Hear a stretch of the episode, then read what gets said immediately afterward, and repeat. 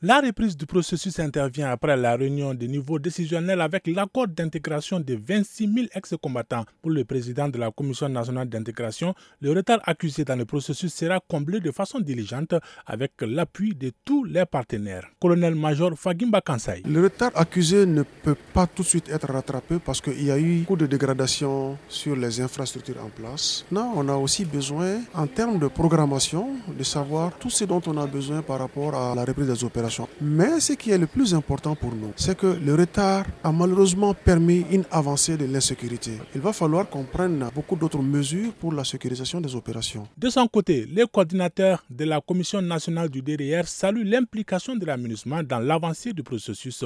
Moussa Doudou Aïdara estime que la synergie d'action entre les deux parties est bénéfique. C'est au cours de la première opération de DDR accélérée en 2018 à Gao, Tombouctou et Kidal que beaucoup d'acteurs se sont rendus compte du rôle combien important que joue l'aménagement. Parce que n'eût été l'apport sécuritaire, logistique, de l'aménagement, nous n'allions pas pouvoir réussir ces opérations-là. L'apport de l'aménagement est tellement perceptible que nous ne pourrions pas nous en passer pour réussir cette mission. Selon le chef du DDR de l'aménagement, la reprise du processus est une lueur d'espoir pour les populations concernées. Tout le monde a dit Alhamdulillah, parce que pour eux, si le DDR Global Intégration commence, ça veut dire qu'il y aura moins de gens qui circuleront en armes et il y aura plus de gens qui seront dans les forces armées et qui pourront assurer leur sécurité. En attendant, la réflexion continue entre les parties prenantes au processus pour donner un nouvel élan au DDR en vue de maintenir la paix et la cohésion sociale. Amara Ben pour Mikado FM.